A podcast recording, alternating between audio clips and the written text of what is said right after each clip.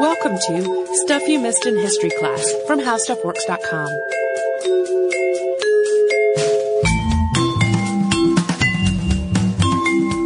Hello and welcome to the podcast. I'm Holly Fry. And I'm Tracy V. Wilson. And today we are talking about a topic that was requested on Twitter by listener Carsa, uh, and it is contraband camps. And we have spoken before about the term contraband being used to refer to escaped or Union-freed slaves during the U S. Civil War. But we really haven't touched on, with any detail, uh, the contraband camps where many of these people were held both during the war and through Reconstruction. And as is often the case with history, the story of emancipation is just way more complicated than the broad strokes that are often used to describe it. It's definitely not as though the Emancipation Proclamation happened and voila, everyone is free and everything is great. In fact, this transition was incredibly difficult, and newly freed people often really struggled, and some very bad things happened to them. And we're going to talk about some of the legal issues surrounding slaves escaping to freedom. And then we're going to get into the incident that really catalyzed, sort of accidentally, the development of contraband camps. And then we'll talk about the challenges that these camps posed, both for those living in them and for the Union Army. Yeah, I'm both glad and sad that we're doing this episode because it's such a difficult topic, but also the idea of contraband has come up so many times in so many past episodes that I'm really glad that we will have this one to refer folks to if they want to learn more about that. Yeah. So we've talked about the Fugitive Slave Acts before, but for the sake of context, we're going to do kind of a broad stroke overview of them here. In the late seventeen hundreds, there was already a significant conflict brewing between the states that were pushing for abolition and the slave states. There were concerns that this ongoing disagreement was going to cause really big problems and fracturing for the fledgling nation. So to try to find a compromise, Congress passed the Fugitive Slave Act of seventeen ninety-three. And this act built on the Fugitive Slave Clause that already existed in the U S Constitution. And that clause read, quote, "No person held to service or labor in one state under the laws thereof, escaping into another, shall, in consequence of any law or regulation therein, be discharged from such service or labor, but shall be delivered upon claim of the party to whom such service or labor may be due." So to sum that up, if you escape to a free state, that doesn't mean that you're free. So the Fugitive Slave Act of seventeen ninety-three established much more specific ways for that clause to be enacted. It made provisions for slave owners and those taking or those acting on their behalves to search for escaped slaves in free states. They had to provide proof of ownership if they captured an escaped slave, but this requirement was actually pretty lax. It could be as simple as a signed affidavit swearing that, yes, the captor owned the person they were holding. This law also specified a penalty of five hundred dollars to anyone who helped or hid an escaped slave. In response, several states enacted personal liberty laws to circumvent the Fugitive Slave Act of seventeen ninety-three and temper its abuse. These laws were designed to protect free men who might be captured and enslaved through exploitation of those kind of slack proof requirements, and also to provide escaped slaves with a right to a jury trial. But these laws were eventually overturned in eighteen forty-two, when the Supreme Court ruled in Prague versus Pennsylvania that state laws intended to undermine the Slave Act could not trump federal law. Even so, the Fugitive Slave Act of seventeen ninety-three wasn't enforced in a lot of areas, and slave states were really angry at the number of people who were able, who were able to escape into free states. But we do need to make a major note here. We've mentioned this before, but it really bears repeating that it's not as though thousands and thousands of people were escaping from the slave states. Escaping was incredibly difficult, and while you sometimes see numbers in the thousands, you have to consider that when you look at it in proportion, the number of people who were escaping for bondage from bondage was a tiny, tiny fraction of the actual total number of enslaved people. Due to the growing discontent in slave states because of slaves running to free states, in eighteen fifty, Congress once again passed legislation in an effort to smooth things over and prevent Southern secession. This included a revision to the Fugitive Slave Act. The eighteen fifty update to this act made penalties much more serious for anyone aiding or hiding escaped slaves. Instead of that five hundred dollars fine, it was one thousand dollars, and there was also a six-month jail sentence. Jury trials for slaves were also eliminated with this law, and federal commissioners were given the power to oversee individual cases. On May twenty-third of eighteen sixty-one, so just about six weeks after the U S. Civil War officially started on April twelfth, uh, three escaped slaves managed to cross Virginia's James River and make it to Fort Monroe. This was a military post that was occupied by the Union. Those three men, who were named Frank Baker, Shepard Malloy, and James Townsend, had been forced into Confederate service by their owner, working for the one hundred fifteenth Virginia Militia. Their primary job was building an artillery emplacement across from Fort Monroe at Sewell's Point. But when word reached them that their owner, Charles Mallory, intended to next send them to North Carolina, a move that would take them farther away from their homes, the three men decided that they were going to risk an escape by water in the dark of night and face the unknown reception they would get at the with the Union forces. When the men were brought before Major General Benjamin Franklin Butler, who was not an especially kind or delightful person, he questioned them on a number of points, ranging from the identity of their master to the reason why they had fled to the work that they had been doing for the Confederates. After the interview, Butler considered the situation. And keep in mind that these men who had run and, and were looking for help were kind of sent away from this interview with no indication as to what was going to happen to them next. But as Butler ruminated, uh, he considered the fact that by law, slaves were supposed to be returned. But if he handed these men back over to the enemy side, they would be used to continue building the artillery emplacement that was targeting his own fort. And they had also given him some military intelligence in the course of their interview. So while Butler was not himself an abolitionist, he wasn't particularly keen on sending Baker, Shepard, and Mallory back to the rebels. In the meantime, an officer from the rebel camp, Major John Baytop Carey, had arrived at the fort to collect these three escaped men. And in this critical moment, uh, General Butler tapped into his knowledge of law. He had been a practicing attorney uh, for years before he found himself at Fort Monroe. Virginia had seceded less than a day before the three fugitives were brought before him. So when he met with Major Carey, he stated quite clearly that he was not going to turn over the three men. And he told the major, quote, "I am under no constitutional obligations to a foreign country, which Virginia now claims to be." I know we already established that he's not a particularly kind or delightful person, but when I was reading this outline for the first time, I got to that point and I was kind of like, yeah!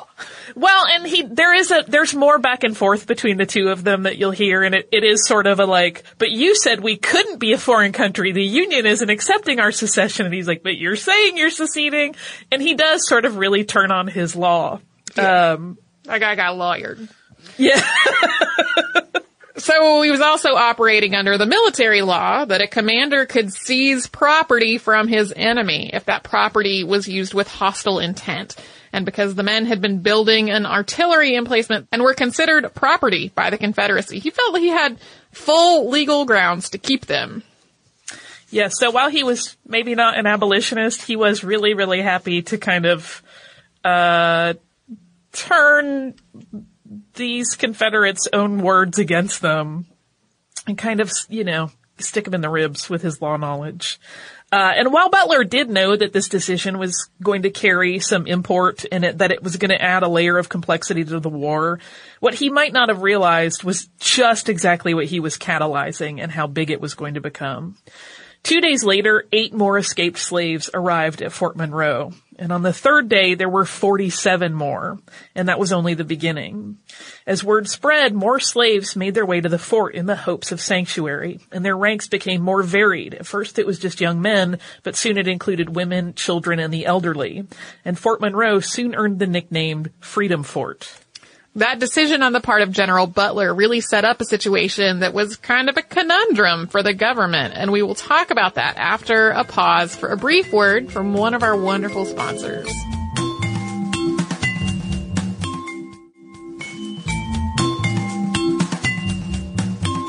So to get back to our story, as for President Lincoln, he was really not sure what to do about all these fugitive slaves.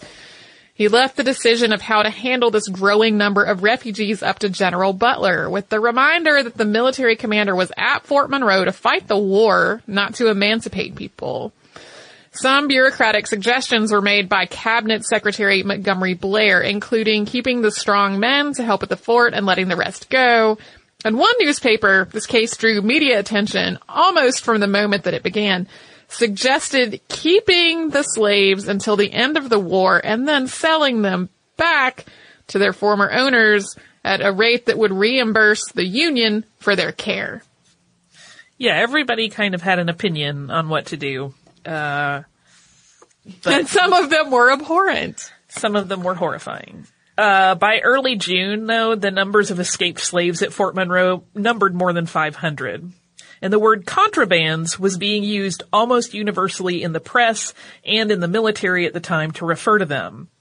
And as we've talked about, we've We've mentioned that word many times as a reference to escaped slaves on the podcast, but there was a New York Times Magazine article from twenty eleven that I came across written by Adam Goodhart, and it beautifully explains why this word caught on so quickly. And he says, quote, "Were these blacks people or property, free or slave? Such questions were, as yet, unanswerable, for answering them would have raised a host of other questions that few white Americans were ready to address. Contrabands let the speaker or writer off the hook by letting the escapees be all of those things at once." It wasn't long before people were escaping and running to other Union positions as well. And while some Union officers followed Butler's lead, they didn't all do that. Particularly in the border states, enslaved people were often returned to their masters by Union forces. But this didn't stop people from trying to gain refuge at Union encampments. Finally, in an effort to create some sort of consistency to how these things were being handled, the Union issued the first Confiscation Act on August sixth of eighteen sixty-one. And this legislation declared that the Union had the right to seize slaves, that was as part of a broader statement that Confederate property of any kind could be taken by Union troops. It also stated that slaveholders had no rights to ownership. But the wording of this act was really problematic in that it did not make clear whether or not the slaves themselves were then going to be free. The day after the passing of the first Confiscation Act, which was August seventh, Confederate troops burned the town of Hampton, Virginia, which sat across the water from Fort Monroe, after the white citizens of the town evacuated. The Confederates didn't want Union troops to seize Hampton for use as a winter quarters, for one thing, but they were also really uneasy at the growing numbers of, of enslaved people who were making their way to the area in search for freedom. And so they sort of created a unique uh opportunity, because in the abandoned areas adjacent to this burned city, the community of what became known as the Grand Contraband Camp formed. And this started as a community that was bound by the existing roads of the area, but as it expanded and refined its organizational structure, new streets were established, and all of those were named for Union generals. But the first Confiscation Act was only one of several pieces of legislation created to organize a more unified plan for handling escaped slaves. The act prohibiting the return of slaves was passed in March eighteen sixty-two, and with this act, Congress prevented the military from sending fugitive slaves back into slavery. In July eighteen sixty-two, Congress passed the Second Confiscation Act, and this act further clarified the Union position that any slaves who sought refuge in Union areas would be considered captives of war and would be freed.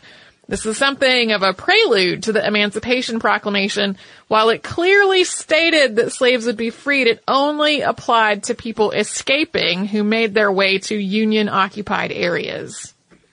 And through all of this congressional maneuvering, uh, enslaved people continued to seek asylum with Union forces, and eventually makeshift camps were set up for them. Uh, in addition to, it wasn't just the Grand Contraband Camp. They were sort of throwing together camps in a lot of different places, uh, and they all came to be known as contraband camps.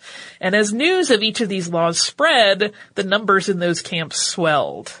and they swelled again with the announcement of the preliminary Emancipation Proclamation on September twenty-second, eighteen sixty-two, which stated that, quote, on the first day of January, all persons held as slaves within any state or designated part of a state, the people whereof shall then be in rebellion against the United States, shall be then, thenceforward, and forever free. But it wasn't as though any of the people that had already gone to union positions for help could then be told, go away until January first. This situation continued to grow, and it needed organization and order. Along the Mississippi Valley, Ulysses S. Grant named a superintendent of contrabands, and that was John Eaton, who was the chaplain of the twenty-seventh Ohio Infantry. Initially, Eaton organized the refugees into groups and gave those who were capable of working work to do. The Union paid twelve and a half cents for every picked pound of cotton. Their clothing and board was deducted out of these earnings. Other men were tapped for leadership positions and organizing contraband camps throughout additional regions. For the most part, their work followed a similar model. In addition to picking cotton, jobs such as downing trees or clearing land and construction projects were also assigned to the refugees capable of and willing to do labor. In a camp in Corinth, Mississippi, freedmen were tasked with the work that transitioned the camp from a makeshift tent setup to an actual small town with something of an infrastructure.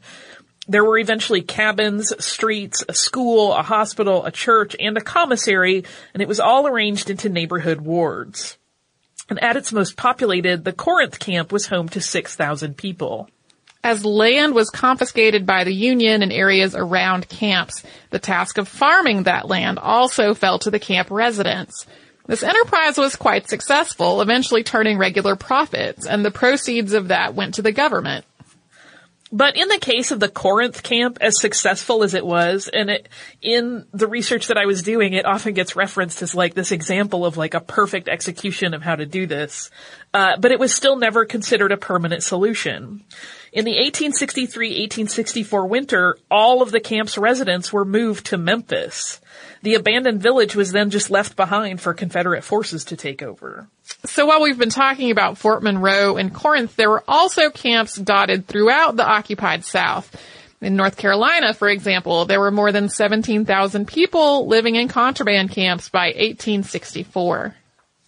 And because overcrowding became a very real problem in a lot of camps, the military relocated some of these people to government farms. And when black regiments were formed within the Union Army in the second half of the Civil War, they recruited from contraband camps. And in some cases, men enlisted with the understanding that in reciprocation, the Union Army was going to take care of their families, though those agreements were not always honored. And this brings us to another important element of contraband camps, which is the incredibly poor treatment that many of the people who lived there actually wound up receiving. We'll talk about that in just a moment, but first we will take a quick break for a word from a sponsor.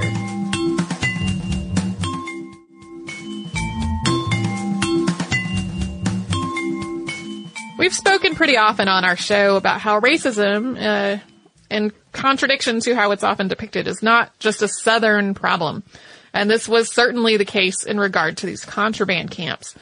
Union soldiers were often opposed to having camps filled with escaped slaves adjacent to their own camps, even as many of the people living there were working and contributing to the war effort. And this, of course, was not an issue exclusive to the military either. When black refugees made their way out of Confederate territory into places such as Washington, D C, they were not necessarily greeted with open arms. White Northerners could be very vocal about their disdain for the refugees. So in some cases, the military actually intervened to move these people into contraband camps. That meant that people who had fought so hard to get to freedom found themselves relocated to camps, sometimes back in Union-occupied areas of the very states that they had fled, and often in very poor conditions. For one thing, many of the services that were set up in camps were predicated on the idea that the people living there were lazy and shiftless and even untrustworthy. A lot of the education was designed to teach escaped slaves how to be more like white people, and it addressed people as though they were simpletons. Additionally, the wages that were being paid for the work that the refugees was doing was incredibly low. But there was a much more pressing issue at many of the camps. uh, as numbers grew and the Union continued to shuffle people around, it was hard for the basic necessities of shelter, food, clothing, and medical care to be met for many of the camp residents. In some camps, people literally starved to death or became ill and died simply because they couldn't get treatment. We know that the military suffered incredible losses due to illness such as malaria and smallpox during this time as well. So it makes sense that the same illnesses were hitting the camps that were growing right alongside the Union Army. Often, contraband camp residents who pleaded with military officials for help were seen as nuisances, even though they were simply trying to secure basic survival needs for themselves and their families. The Emancipation Proclamation was issued on January first of eighteen sixty-three, freeing all slaves in the rebelling states. And while this was an important moment, as we mentioned at the beginning of this episode, it's not as though suddenly everything was super great for former slaves. Aside from the fact that the war was still going on, health issues remained a significant and pressing problem. Yeah, and then the, a lot of places that was not honored either. So between eighteen sixty-three and eighteen sixty-six, sixty thousand freed slaves died of smallpox. An estimated total of one million of the four million freed slaves became sick, and many of them died from their illnesses. And that data was framed for a really long time as being the result of an inherent lack of hygiene among the newly freed. Unfortunately, that false information was allowed to propagate for a great length of time due to some incredibly bigoted attitudes, including some people who felt that this high mortality rate somehow proved that black people couldn't survive outside the construct of slavery. And things were so bad that there was a popular and super racist theory that the black race in the U S was going to go extinct because it simply couldn't handle freedom.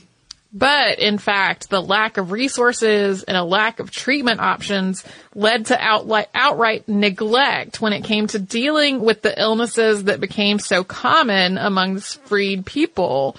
Many of them were still in contraband camps, and their environments were overcrowded.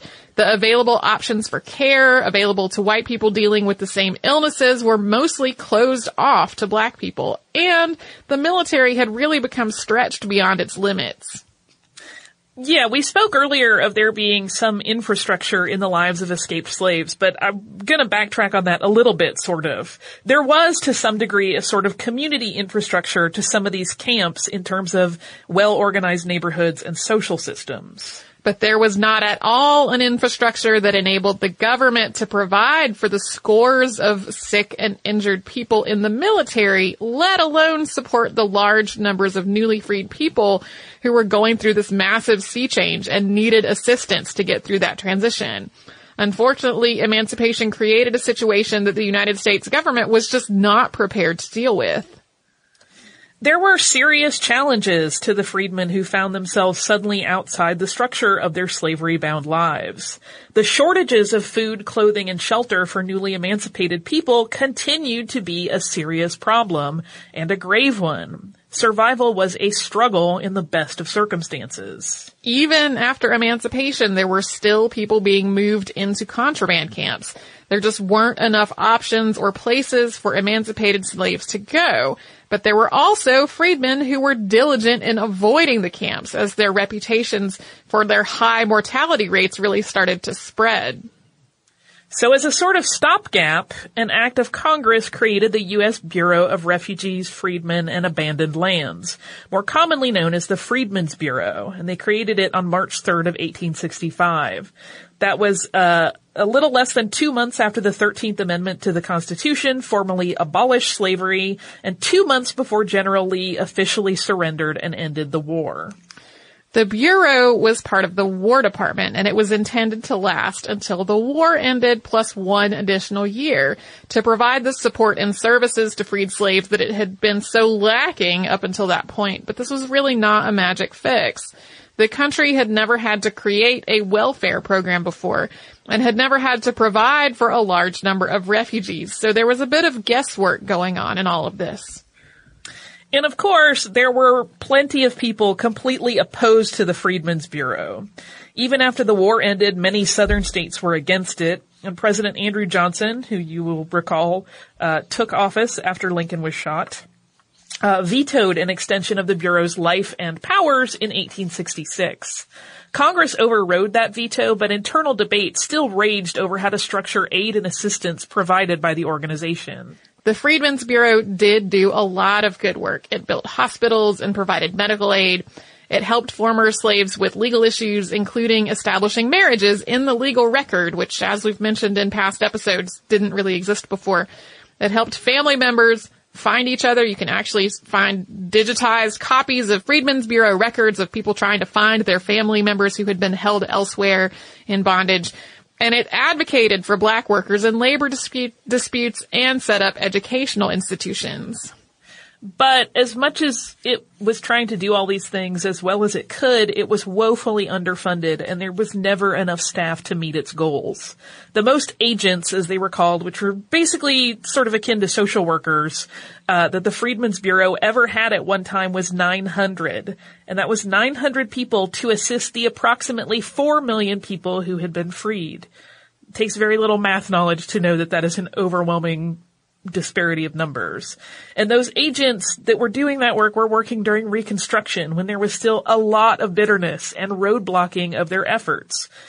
The Bureau was finally shut down in eighteen seventy-two. After the war ended, many of the contraband camps that weren't dismantled slowly transitioned into basically a black neighborhood, even as white residents moved into the area. The Grand Contraband Camp in Hampton, Virginia, that we talked about earlier, was one of those. Uh, and it turned out the, the person who had owned the land where the camp began, Jefferson Bonaparte Sinclair, went bankrupt. And this opened the door for some of the people who had settled there in the camp to purchase their homes after the court divided the land into parcels. These are some of the first instances of freed people buying property on record. And the Hampton camp continues to be a place of interest. Beginning in twenty fourteen, an archaeological investigation of the site of the Grand Contraband Camp started. The site had been built over, but uh, the apartment building that had been standing on the main site was demolished, and the James River Institute of Archaeology started excavating the area to try to learn more about the lives of the people who had lived in the camp. Yeah, there's an excellent article in Archaeology Magazine online where they talk about some of their early findings, and that will be in our show notes. But the legacy of health discrimination, which has, has its roots during this tumultuous and pivotal time in U S history, continues to be discussed by historians and social workers alike. Uh, if you're interested in exploring that issue in far more depth, I highly recommend the book Sick from Freedom by Jim Downs.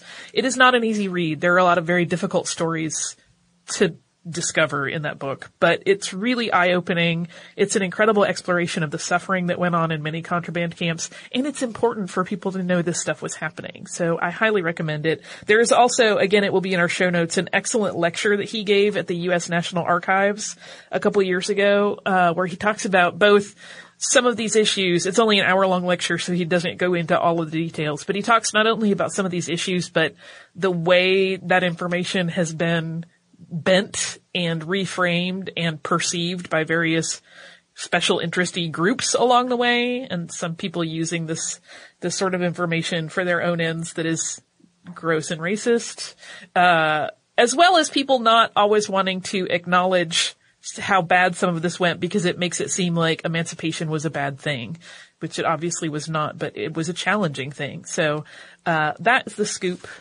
on contraband camps. Thank you so much, Carsa, for suggesting it. It had kind of been lurking for a while on my list, and I think on Tracy's list as well. Uh, and it just seemed like time to tackle it finally. So, do you also also have some listener mail? I do, and it's not depressing at all. Which is not to say that depressing is bad. That's important stuff. But I have two pieces of uh postcard mail. I'm going to keep it short since that episode ran a little bit long. Uh The first one is from our listener, Hayden. And Hayden went to New York City on a birthday trip and went to the Tenement Museum. One of the things that's mentioned is finally a historic home that tells the tale of the working class and not just the wealthy elite. Uh And so thank you so much, Hayden, for thinking of us and sending us that. The Tenement Museum, you know, we love it. It is awesome. The people that work there are incredible. Uh, and the second one is from our listener, Lindsay.